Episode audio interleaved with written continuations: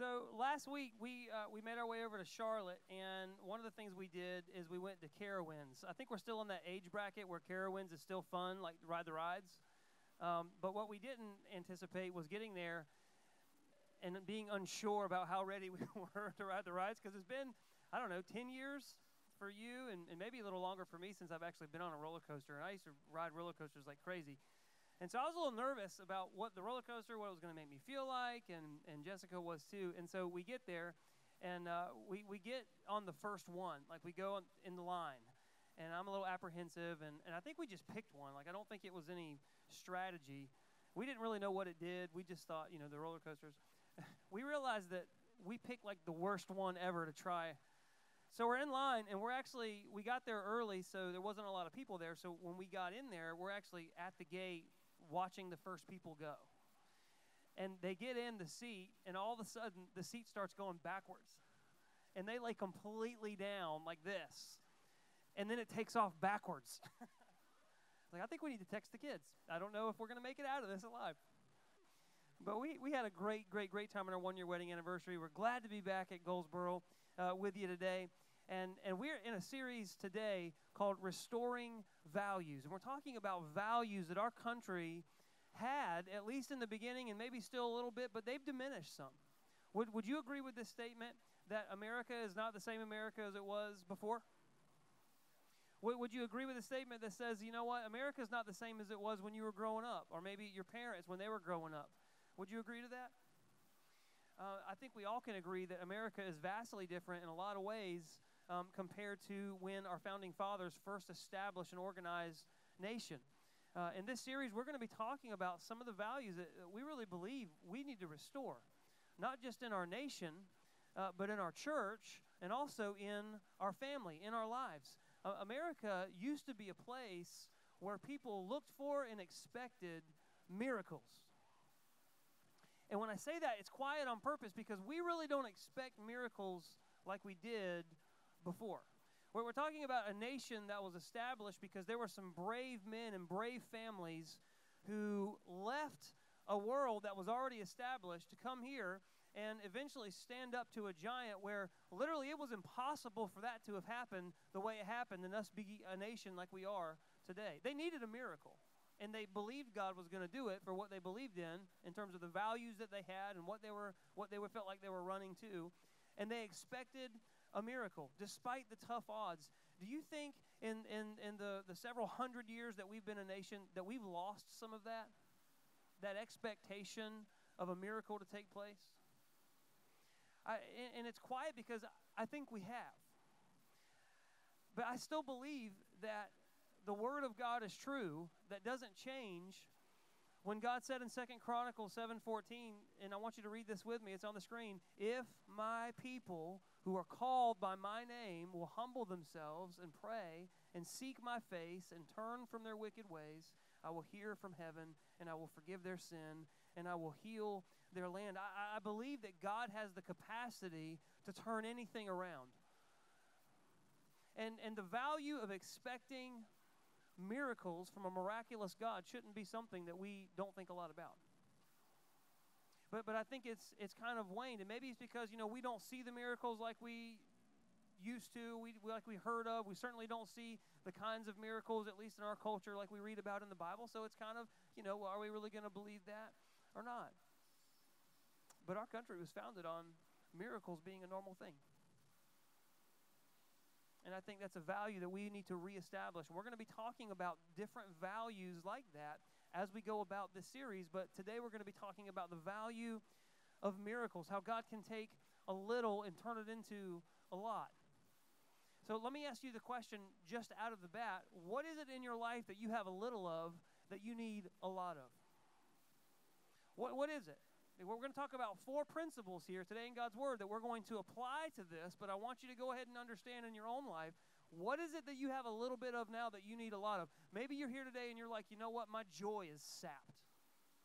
I used to be joyful, but now I'm not. I have a little bit of joy in my life, but I need God to do something in me. I need Him to do something in my life. I need a miracle in that area. Maybe for you, it's like a, a physical need, like a material thing. I need a financial breakthrough uh, because I have a little bit and, and my lack is causing me to, for my life to cave in. And I literally need God to do something in me financially. Maybe it's a relationship thing, and you're like, you know what? There's there's a little bit of connectivity there, but I I, I need God to do something in my relationship. I need a miracle. I, I right now I have a little, and I need a lot. What, what is that for you? Because the first principle is this. We're going to dive right in. We have to identify the problem. That's the first principle in setting yourself up for God to do a miracle in your life. So I'm going to ask you again what is it that you have little of now that you need a lot of? And, and as we begin talking about these principles, we're going to look at, at uh, how to set yourself up for a miracle, and we're going to do that by reading uh, one of the stories of Jesus' miracles. So this was a time when uh, this particular miracle that happened, it was one of the most famous miracles that Jesus did because upwards of 20,000 people witnessed it. And, and it was a really big need. And we're, we're going to go into it in a minute. But this story is nuts. Jesus shows up with his disciples, and there's the, the, the actual story in the scripture say there was 5,000 people. Jesus feeds the 5,000. You, you've heard of that story possibly. Uh, but that didn't include women and children. They didn't count them back in that culture and that time for different reasons but it says in the scriptures not including women and children. So Bible scholars say that there could have been upwards, and most agree, 15 to 20,000 people there that day. And Jesus did a miracle. And so they first identify the problem. What is your problem that you have? And let's just kind of pick up in the story in Mark chapter 6. It says this By this time it was late in the day, so his disciples came to him. This is a remote place, they said, and it's already very late send the people away so they can go to the surrounding countryside and villages and buy themselves something to eat. He said, by this time it was late in the day. Say late in the day. They'd been there all day long. Jesus has been teaching them. They're hungry. They're famished. It's mealtime, and there is no food anywhere. And the disciples come to them. Is there a problem? Yes. What's the problem? There's 15 or 20,000 people there, and there's no McDonald's in sight.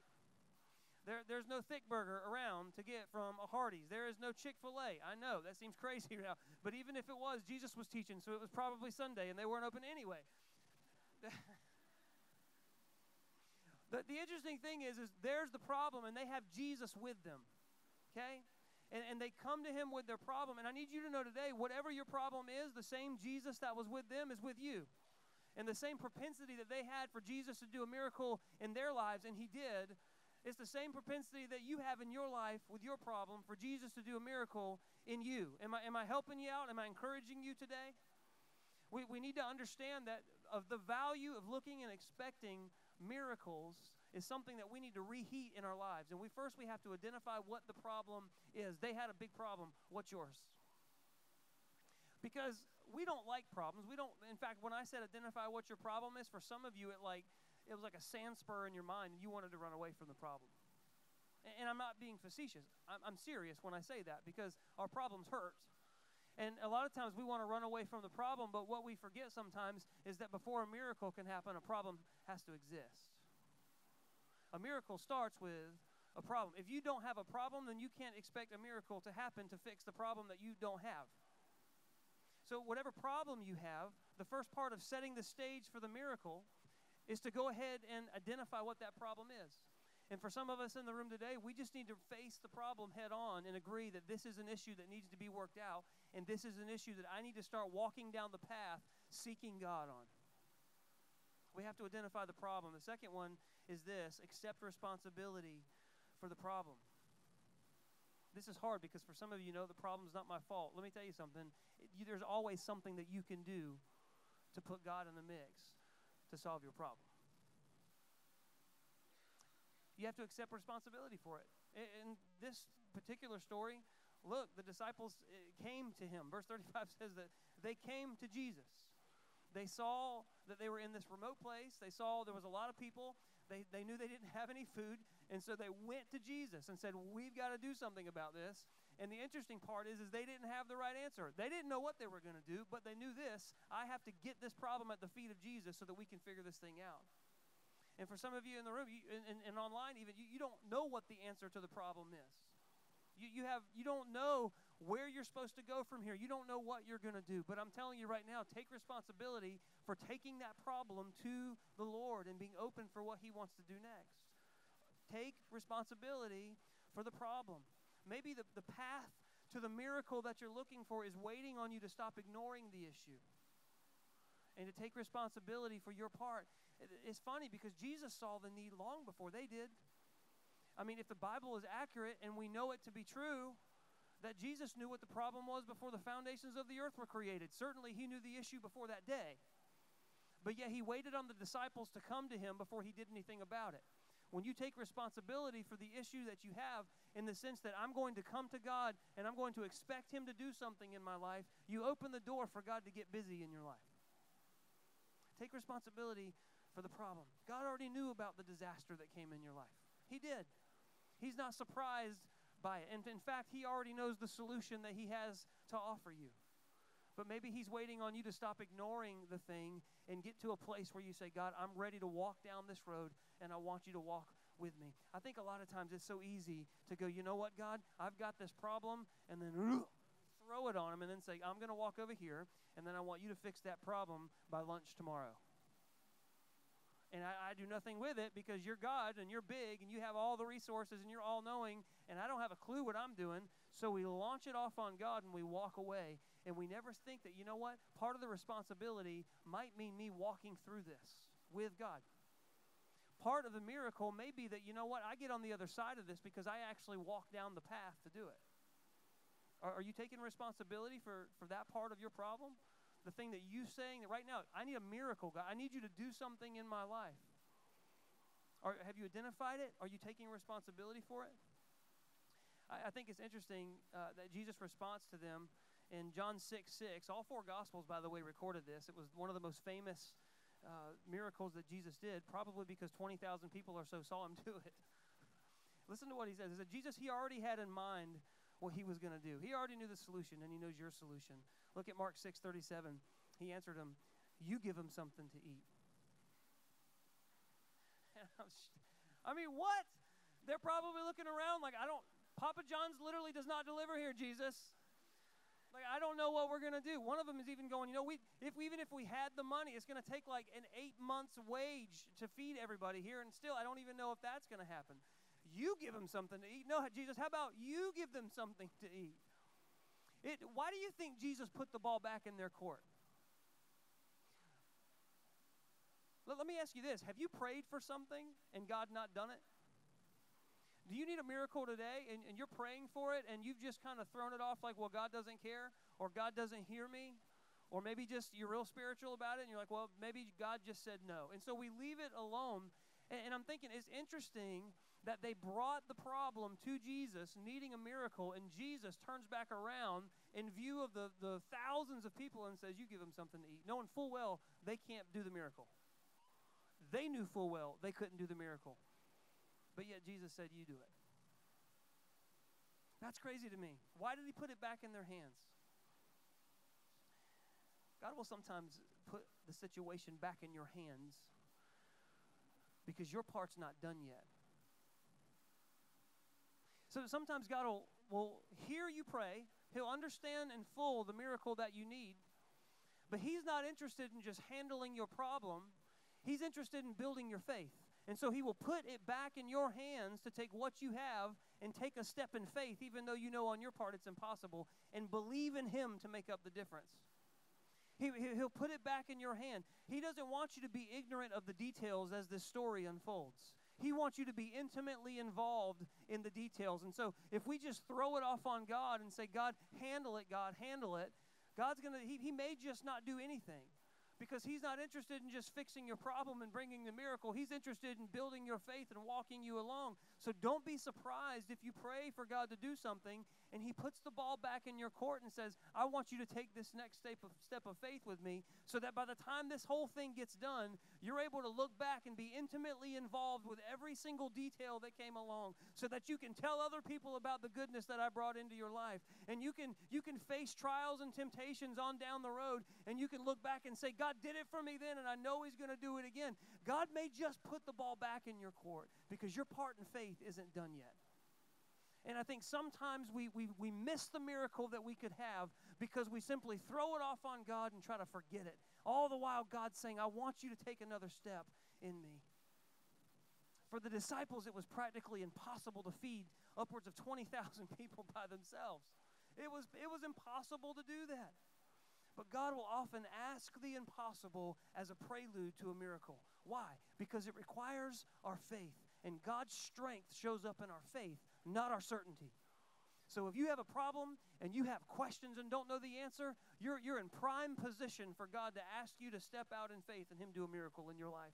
Don't miss that part. Don't miss the, the, the disconnect I think that we so often have.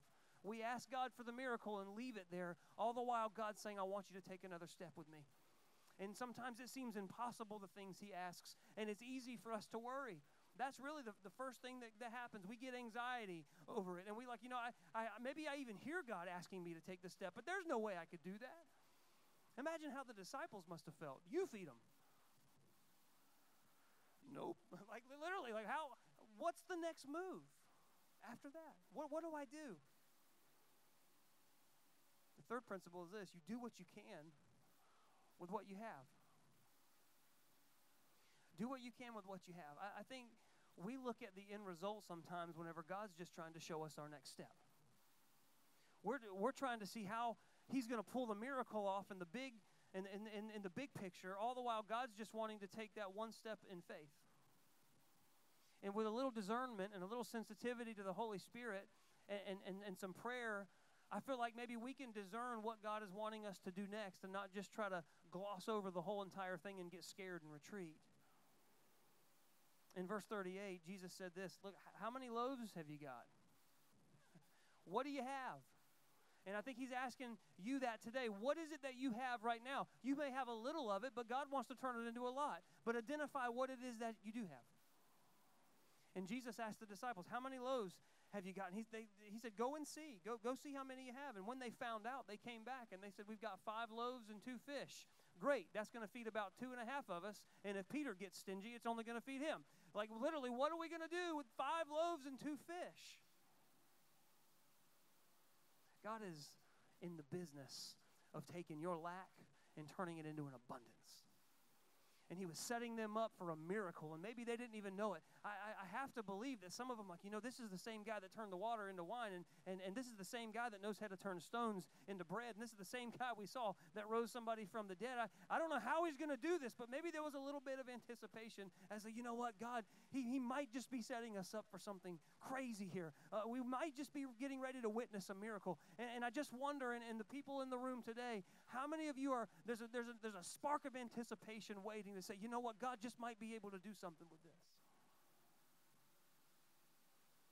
A miracle could be in the making.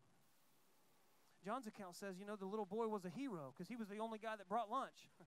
five loaves and two fish, and he didn't really have a lot. It was it was five barley loaves, and that was like the cheapest kind of bread that you could get. And, and two small fish. It was it was like a common meal for the day. It wasn't a lot. But when God asks you to take the, the level of kindness that you do have in your life when you don't want to give kindness to that person anymore. And, and your kindness level is like nil because you know what? They've done this and I don't have anything left. And God's saying, you know what? I want you to take what you do have. It may seem insignificant, like the little boy's lunch, but it's all that God needs to do a miracle in your life. Maybe He says, you know what? You, you need to take the financial uh, ability that you do have and trust me with it. Take the, the level of faith that you do have. Maybe you don't have faith like, like so and so's got, and they seem like a spiritual giant. My faith is small. I, I look, look at my life. I'm so scared. I'm timid. I'm anxious. But the small thing is important to God. And if five loaves and two fish was enough for Jesus, then your lack of faith is enough for Him to do something big if you'll give it to Him. What do you have? Do what you can with what you have. God is going to use it. So let me ask you, what do you have? I ask you, what, what do you have a little of that you need a lot of? Hopefully, you answered that question. What have you got? What do you have? Take an inventory right now in your heart and in your mind. What is it that you have? Because if there's three lessons quickly that we, we can learn from this boy that, that gave his lunch, and I don't even know what that encounter went like. the Bible doesn't necessarily record it, but this is what we can learn. One, he gave God what he had. He didn't have anything fancy, but he gave it. What have you got? God's not looking for, for this amazing ability on your part, He's looking for your availability. Will you give Him what you have? He gave what He had. Secondly, He gave all He had, He didn't hold anything back. Five loaves and two fish is what he brought. Five loaves and two fish is what got put in the hands of Jesus. He gave what he had, he gave all he had. We need a miracle in our relationship, but oftentimes it's it's it's it's the part of our relationship in our hearts that we need the miracle the most that we draw the line and we get guarded about saying I'm not going to give that part of me to God. I'm not going to give that vulnerability up to that other person that I'm looking for a miracle in this relationship with. And so God is saying, "You know what? Take the little bit that you do have and I want you to surrender it to me." But we, we, we guard the areas of our lives and give God limited access a lot of times to the places that we need Him to do the miracle the most. We need a financial breakthrough, and we're praying for God to do it, and we, we completely forget sometimes what the Bible says the law of sowing and reaping, and blessing and giving, and how they're so correlated. And we need the financial breakthrough, but what we do have, we hold on to. Like it's a Snickers bar or something, and we're starving. We're not letting anybody have it, right? Because we'll turn into Aretha Franklin or whatever the commercial says, right? We, we, get hungry. We hold on to it. And, and God is saying, it's, it's the area that you're asking me to bless. It's the area of your life that you're asking me to do a miracle in. Why are you so tight fisted with it? I'm trying to do something in your life. Give it to me. Don't just give me some of it, give me all of it. And the other part that he did is he gave it immediately. He didn't wait, he didn't sleep on it. He didn't hesitate and, and worry over it. He gave it. He saw the need and he gave it. Now, when we give, the, the scriptures are clear in the New Testament that when we give, we should give with a made up mind. So I need you to understand that whatever you're giving, whether it's money or your time, um, if there's a need, sometimes that's the call. And sometimes the discernment takes about three seconds. But there are times, especially when you give significantly or you're making big life choices, that you need to make sure you have a made up heart and made up mind. Take the time to do that, but don't let worry creep in, and that's what keeps you waiting. This boy gave it immediately. He saw the need, and Jesus asked, and he gave it. Why, why don't we do that? Is it worry? Is it, is it a lack of faith? We, we, we want God to take care of us, but we're scared to give Him our time and scared to give Him our, our talents. We're scared to give Him our resources. And, and we're asking God to bless those things and do a miracle in those things. And when we look back over the course of America, when, when Americans really trusted God for a miracle, we don't see a group of tight fisted people that were closed off. We see a group of people that gave it all. And could that be the reason today why we don't look for miracles anymore? That we don't expect them anymore? because we're not giving. We're, we're taking the areas that we want miracles in our lives and we're reserving for ourselves the right to control them.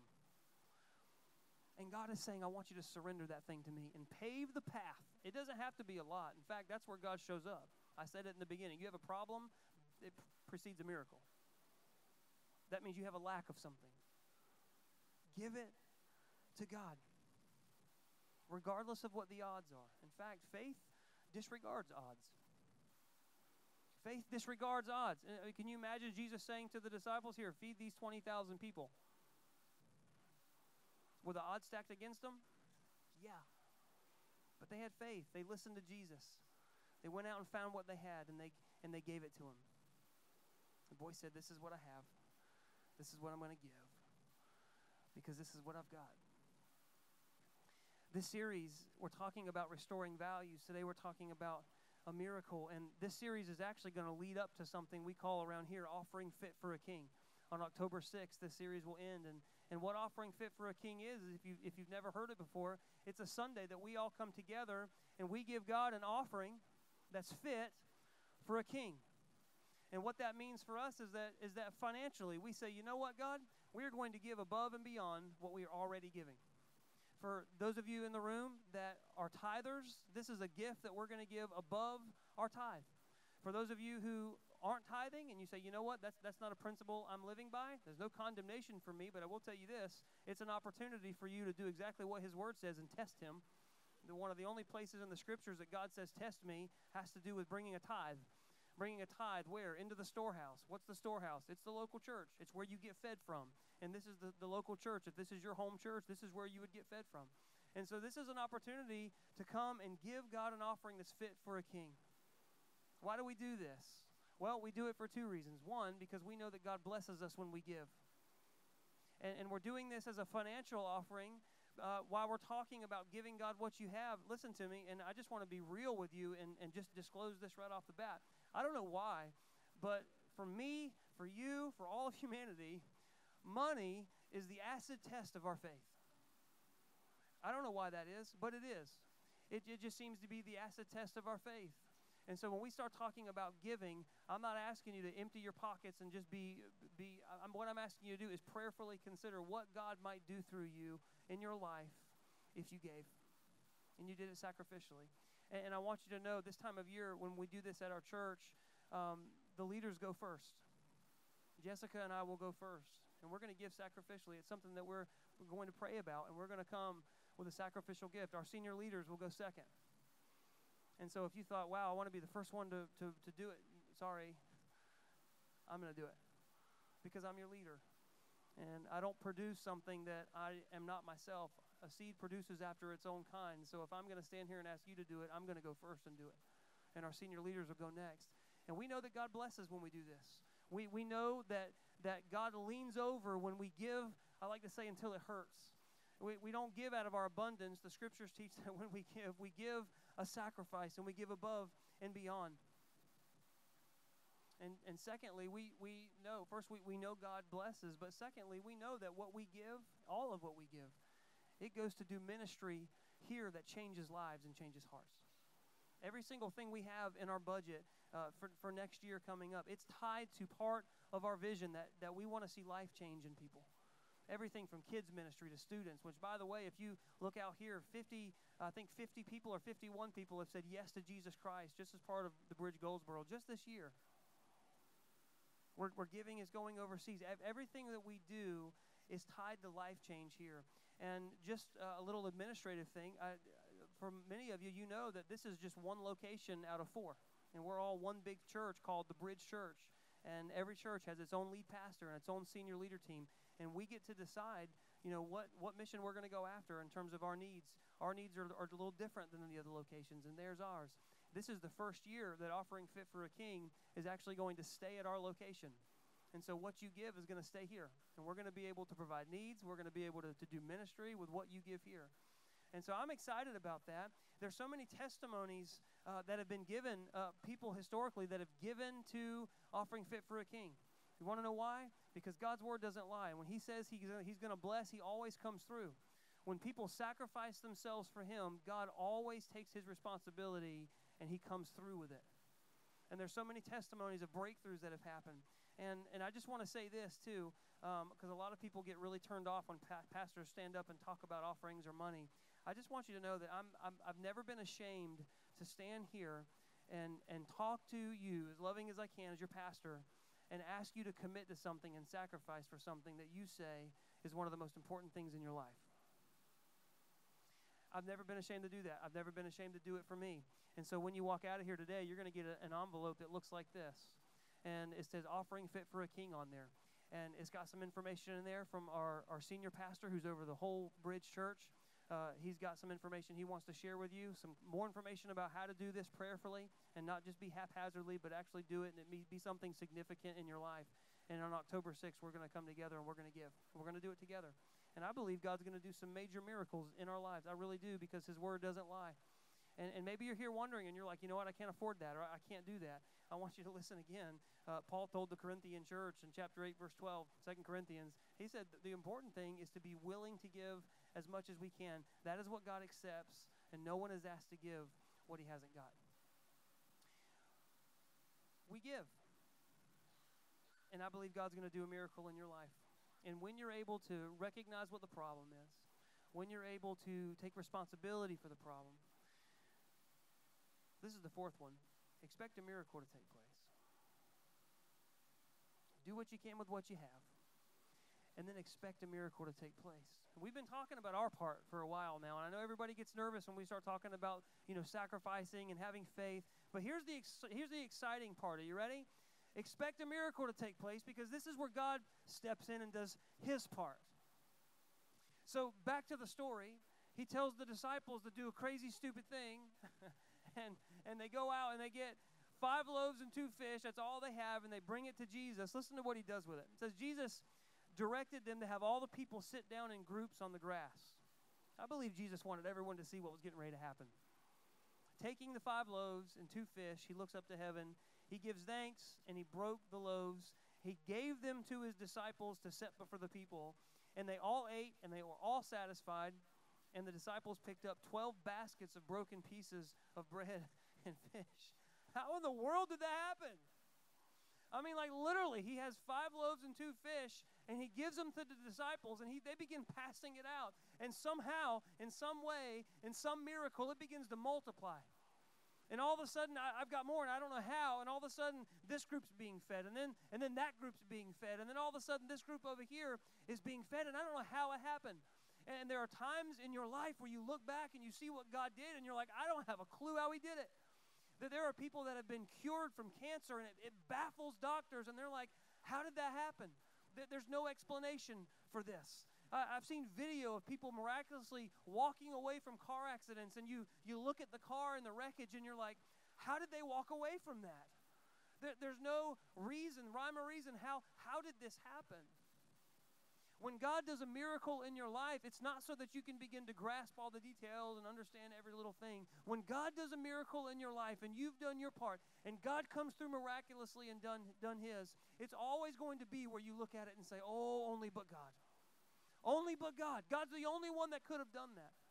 He will, he will honor his name and honor his word. And after he pulls through a miracle for you, he wants you to be able to walk through and glorify him and his name and his name only. Are you willing to take what little you have? What, what is it that you have little of? Joy. It, do you have a little faith right now? Do you have little finances and you're expecting God for a breakthrough? Are you willing to put that in God's hands and surrender it to Him? Give everything you have and, and, and give it and, and put it in His hands and watch Him do something amazing with it. Are you willing to do that? God, He specializes in things that seem impossible for us. Jeremiah 32 says, Nothing is too hard for God. Nothing. Whatever your situation is, put it there. It's not too hard for God. Jesus said in Mark 9, all things are possible for them that believe. Matthew 19 says, with God, all things are possible. Are those big statements? Are they? Because we serve a pretty big God. And He's able to make those statements because He comes through on those statements. There, there was a woman recently at one of our locations who was, uh, had a really bad habit of cutting herself lots of psychological things that happen as a part of that, but she was cutting and and she came to the series we had last time called Transformed. It was the series we had before this one. And she was able to hear the story about how God can not just tweak your behavior and do behavior modifications in your life, but how He can transform you from the inside out and actually take you from what we were calling from useless to useful, taking from a useless lifestyle and God transforming in only a way that He can do and turning you into something useful for Him. And she began to experience this in her life and gave her life to Jesus, and her whole life flipped around. And before she would always wear long sleeves, ashamed at what she was, but she she gave her life to Jesus Christ. And it was interesting. The pastor said she came in the next week with short short sleeves on, completely unashamed. Not not that the, the sin was was okay, but that she was not ashamed at all about what God had done in her life, and she wasn't ashamed to show what, what God had turned her away from. The Bible says there's now no condemnation in Jesus Christ. That's the kind of miracles that can happen in lives. When you accept the responsibility, when you identify the problem, when you, you, you do what you can do with what you have, God makes up the difference and He does a miracle in your life. But I want you to know another principle here as we close, and that's this. When you do what, what you can do, God will always do more than what you did. Every time. You come with your little, and God shows up with an abundance. Look at the verse and, and 12 baskets were left. 12. I mean, man, I, I didn't know if I was there that day, I, I wouldn't have known if he could have done half of what he did. Feed half of them, much less all of them. And I never would have expected, and I don't think anybody did, that there would be 12 basketfuls left over. But see, here's the thing God, He's not just in it to bless you, He's in it to bless everybody around you. And that's the part that you never see coming. He's always more than enough. And when you come to Him with what you have, He'll always give you more than what you did. Every time. And here's the reason why because God not, is just not interested in filling you up, He wants to spill over in your life to the people that you have influence in. You may not realize this, but your miracle that you're asking for, God wants to do it, and it may not be just for you, but it may be somebody else that after you experience this, you can tell somebody about. It may be for your children who see what God does in you and it bolsters their faith. And when they face trials and tribulations down the way, they say, you know what? I serve a God because my mama served a God that came through with a miracle for her. I, my dad served a God that I saw him come through miracle after miracle in his life, and I know he can come through for me. You have no idea where you're sitting right now in your pain, that the miracle that God wants to bring in your life isn't just for you. Hold fast, it's going to be for more than just you. When you bring what you have, God always gives more than what you did. I hope you've been applying this to your life today, but I also want you to realize that we can apply this to our church too. Maybe you're sitting here today or listening online and you say, you know what? I call this church home. I call the Bridge Goldsboro home. I want you to know we, we have needs here. We, we need miracles here too. We, we need more leaders. We need more bridge group leaders. We've been we're, we're promoting bridge groups this month, and we need more bridge group leaders. We do. We, we need more people in leadership. We have a lot of leaders, but we need a lot more. At some point in the future, I'm going to get tired of saying I want everyone to slide to the left, and guess what? We're going to need a new facility. We, we have two services right now. And guys, that's, that's in our future. I want you to understand that a building is not ministry, a building is a tool. So I'm not saying that's that's ministry, but I am saying that you know what? Th- this is a rented space that we have, and at some point, you know, we're, we're going to get real serious and start looking. But we need miracles. We we need God to show up, and I want you to know God wants to do a miracle in us. And it's not a weighty responsibility as long as we all do our part as a family. But we need miracles here. I know as long as we recognize what problems are. And, and I just want to say, you know what? This is a good problem to have. Sometimes there's success problems. Do you know that? Sometimes you, you do things in life and God gives you such a level of success that you have new obstacles in front of you. And it's not that those are bad problems, those are success problems. It's just new obstacles to face. But God promises the same miracles that He did in the beginning. Somebody say amen. He's the same God, He'll still bring us through. If you believe it for our nation, if you believe it for our church, you can believe it for your life. I want to pray with you before we go because I, I know right now there, there are some people who need a miracle. And I know this has challenged you. And, and I know maybe some of you are thinking, you know what? I had thrown it in God's lap and I completely disregarded the next step of faith that He wanted me to take. And now I know what that step is. Or, or maybe, you know what? You're thinking, I'm going to be praying for what that next step is. But it's going to take faith, it's going to take trust, and it's going to take maybe a little bit of, of, of, of rubbing you, you on the inside, and you're not going to want to do it. But just like the disciples trusted him for that gargantuan miracle that we read about today, you can trust God for the miracle in your life. Let's pray. God, I, I know that because we're all in here breathing air, every one of us are human beings. Maybe you're listening online on, on your couch or on your chair or, or you're, you're, you're somewhere else besides here, but you're right here with us. And the God that's here is the same one there. And, and we're, we're facing troubles. We're facing trials. Some of us are, are facing the, the, the depth of it. And we, we need a miracle, God. And so, as we read your word today, Lord, we're encouraged again to know that you're still a God who performs miracles if we'd look for them, if we'd expect them, and if we do our part.